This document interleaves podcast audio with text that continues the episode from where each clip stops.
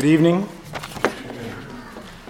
As uh, our brother Mike noted, tonight we continue our uh, monthly Sunday evening series on the Beatitudes, found in Matthew's account of the Gospel, uh, chapter 5, verses 2 through 12. The passage serves as Jesus' introduction to his lengthier Sermon on the Mount. In the Beatitudes, Jesus describes the distinct character, attributes, and pursuits that mark citizens of his kingdom. And he pronounces blessings to those who live such lives. But this passage is more than just an ethical call to live a good life, much more than a recipe for receiving God's approval and eternal rewards. Jesus' words in the Beatitudes and in his broader sermon point firstly and firmly to our need for his life saving and life altering work. My prayer tonight is that we focus on Matthew 5 6, and as we do so, we see that Jesus and his righteousness are our only hope for eternal satisfaction. And I pray that this hope would propel us to belief as disciples and to fervent desire to follow our Savior in righteousness. You can find our text on page 809 of the Bibles provided. To give the broader context, We'll read verses 1 through 2 before diving in on verse 6. So please follow along as I read. Seeing the crowds, he went up on the mountain, and when he sat down, his disciples came to him. And he opened his mouth and taught them, saying, Blessed are the poor in spirit, for theirs is the kingdom of heaven. Blessed are those who mourn, for they shall be comforted. Blessed are the meek, for they shall inherit the earth.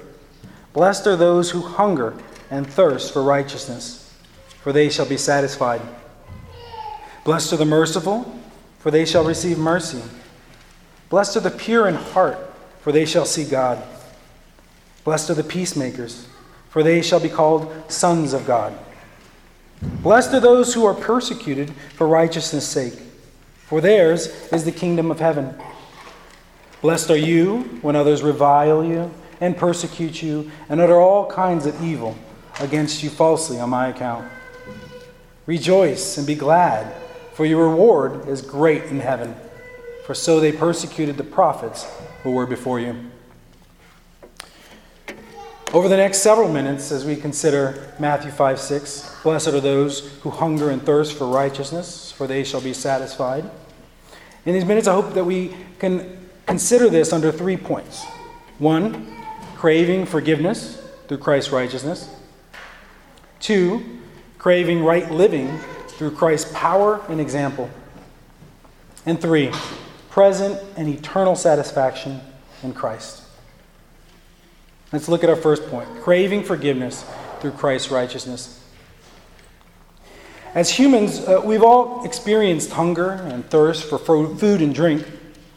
One way in which we've experienced this is as an emptiness or, or a lack that points us to our need for nourishment, substance, sustenance, uh, something that will sustain and keep our lives, if only temporarily.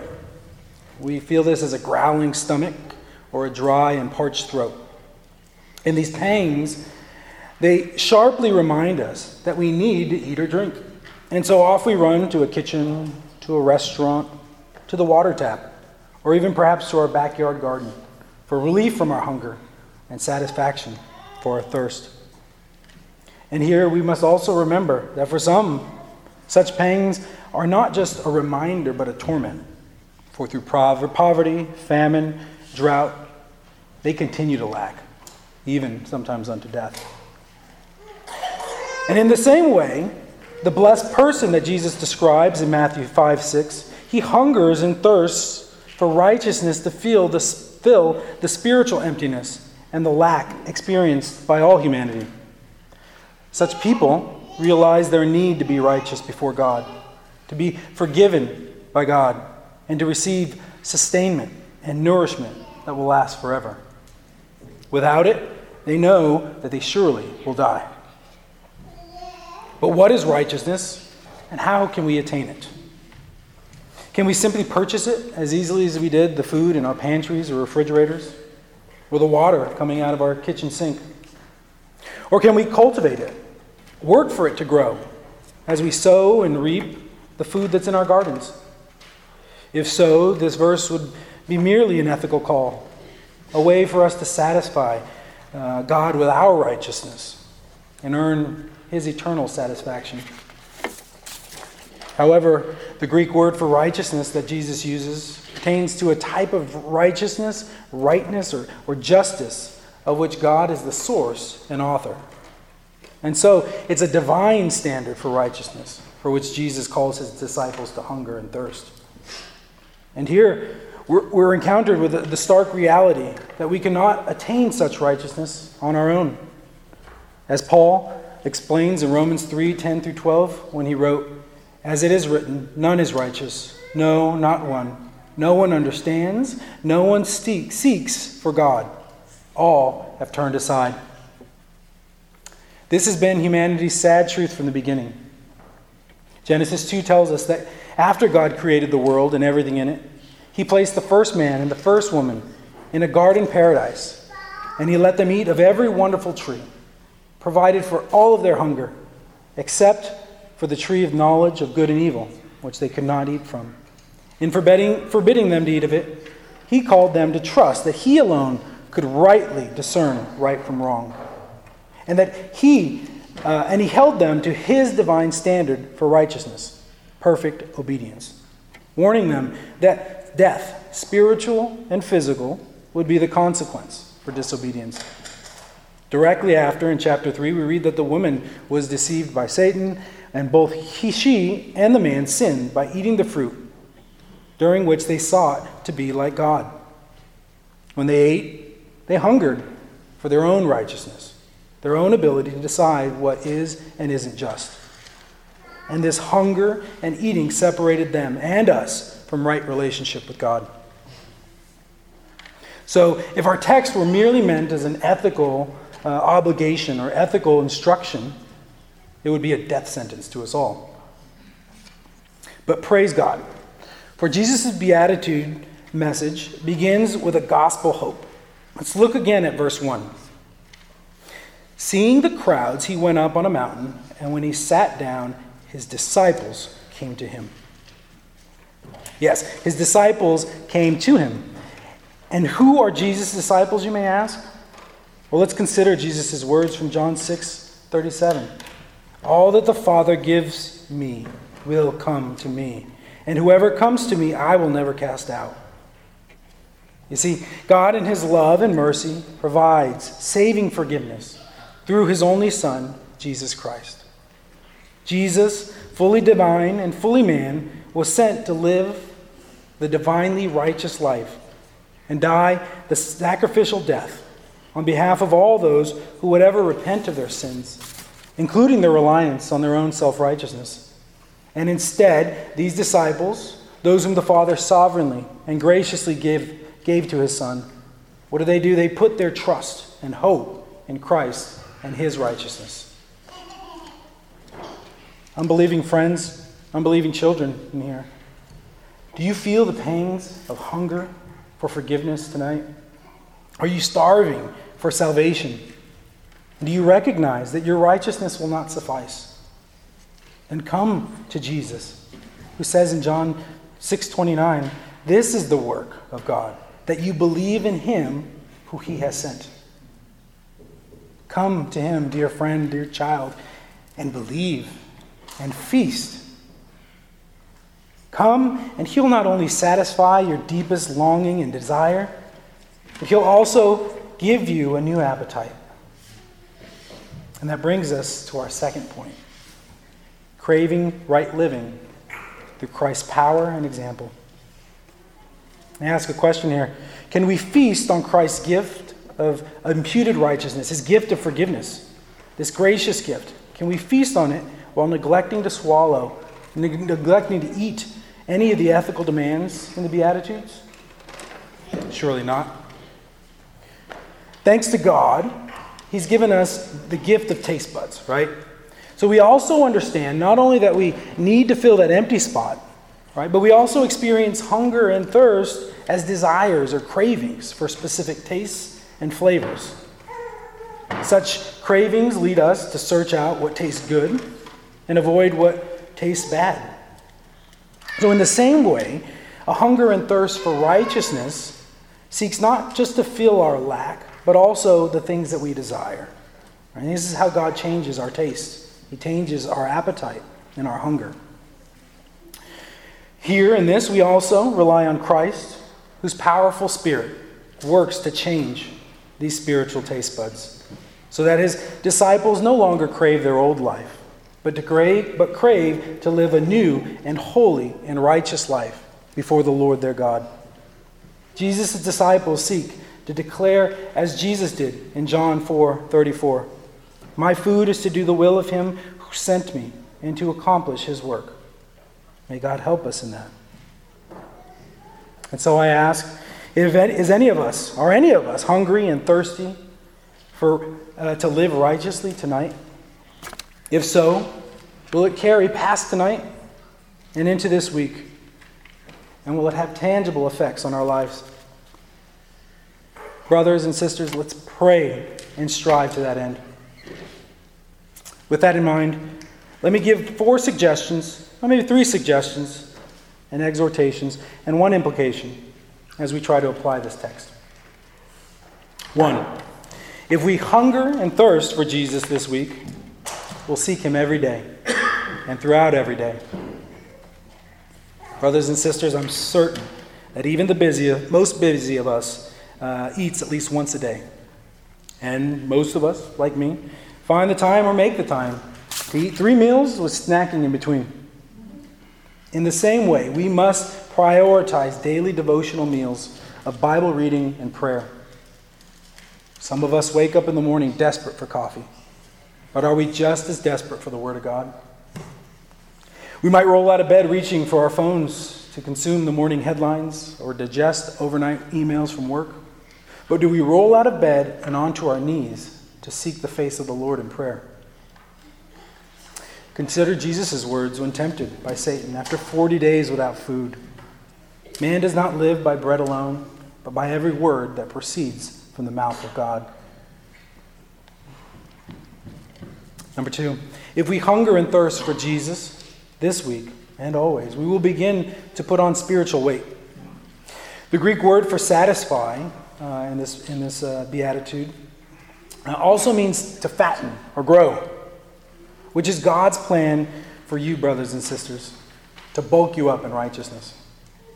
Consider the exhortation of 1 Peter chapter 2 verse 2, which says, "Like newborn babies, we are to crave spiritual milk, so that by it we may grow up in our salvation." Christ has given us his robes of righteousness, and God desires to work in us so that we fill those out more and more. 3. If we are hungry and thirsty for Jesus this week, we will tell others about him. Have you ever noticed how people, believers, unbelievers, doesn't matter, how often they are most evangelical about food and drink? How many times has someone told you, or you told somebody, maybe a coworker, a friend, or a family member, about the most incredible new restaurant, recipe, drink, cocktail, whatever? What would happen if instead we tell them about the good news of Jesus, who said in John 6 35, I am the bread of life. Whoever comes to me shall not hunger, and whoever believes in me shall never thirst. Brothers and sisters, this is the work that God's called us to.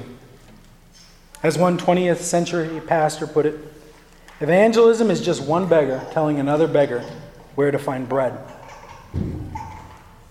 Remember, there are some there are some who will perish for their hunger, for their lack of, of righteousness before God.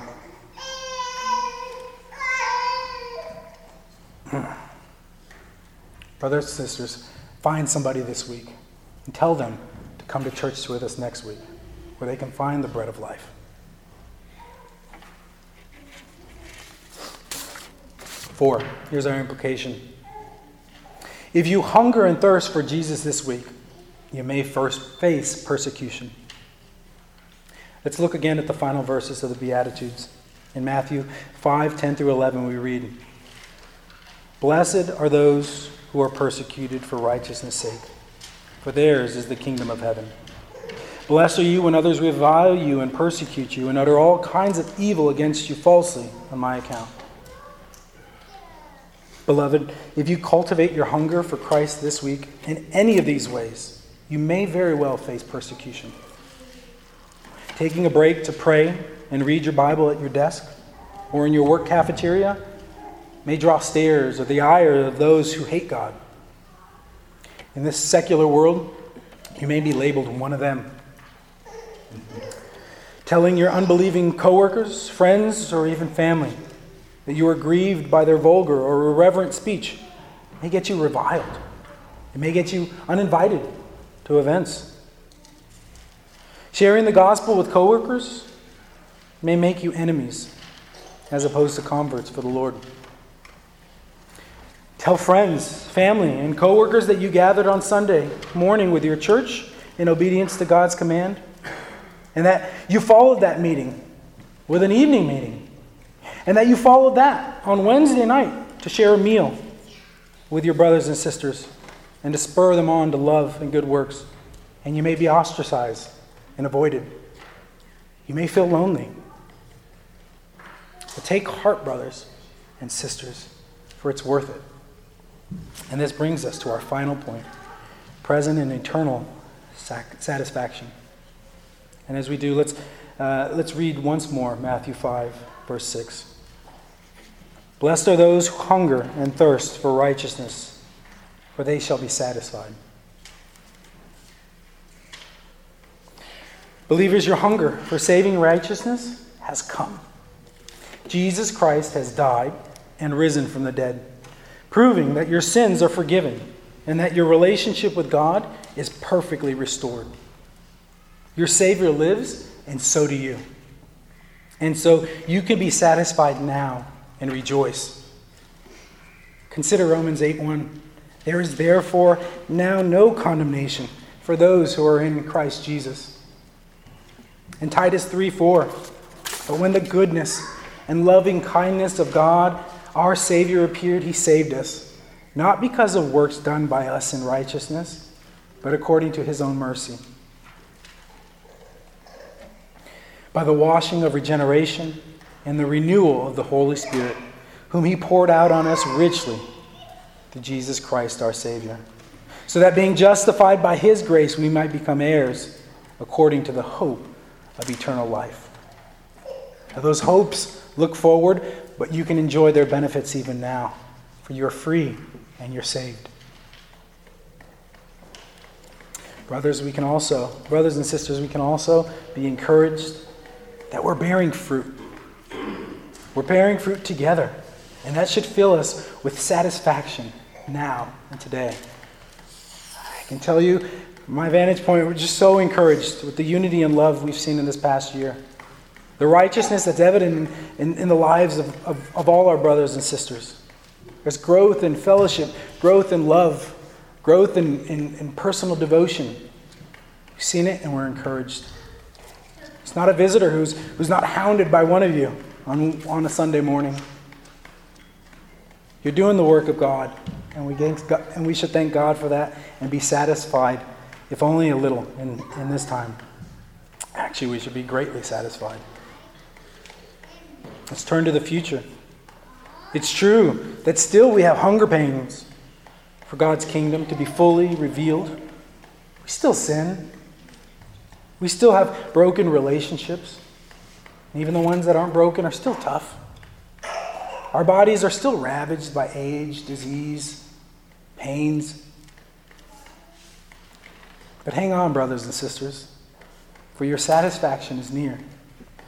Christ is at hand and his promises are true. If God got up from that, if Christ got up from the grave, so will you. Consider God's precious promise from Revelation 2, verse 7. To the one who conquers, I will grant to eat of the tree of life, which is in the paradise of God. We're heading home, brothers and sisters. Consider Revelation 22, 17. The Spirit and the bride say, Come. And let the one who hears say, Come. And let the one who is thirsty come. Let the one who desires take the water of life without price. We're heading home, brothers and sisters. Hang on to the righteousness provided by Christ and cultivate your hunger and taste and thirst, your cravings for righteousness in your words, deed, and thought. For Christ has done that for you. This is our consolation and our hope for eternal satisfaction. Let's pray.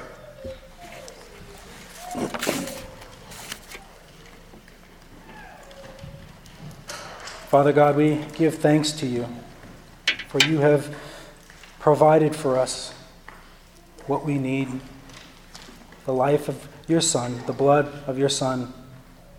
We thank you, Lord. And as we uh, be, get ready to, to sing in a moment, Bread of heaven, bread of heaven, feed me till I want no more. Feed me till I want no more. May that be true for all of us. May we crave you more and more each day. And may we be able to, to sing and to think, Lord, in all thoughts, as the psalmist in uh, Psalm 42 As the deer pants for flowing streams, so pants my soul for you, O God. My soul thirsts for you, God, the living God. May this be our prayer now and forevermore. In Christ's name, amen.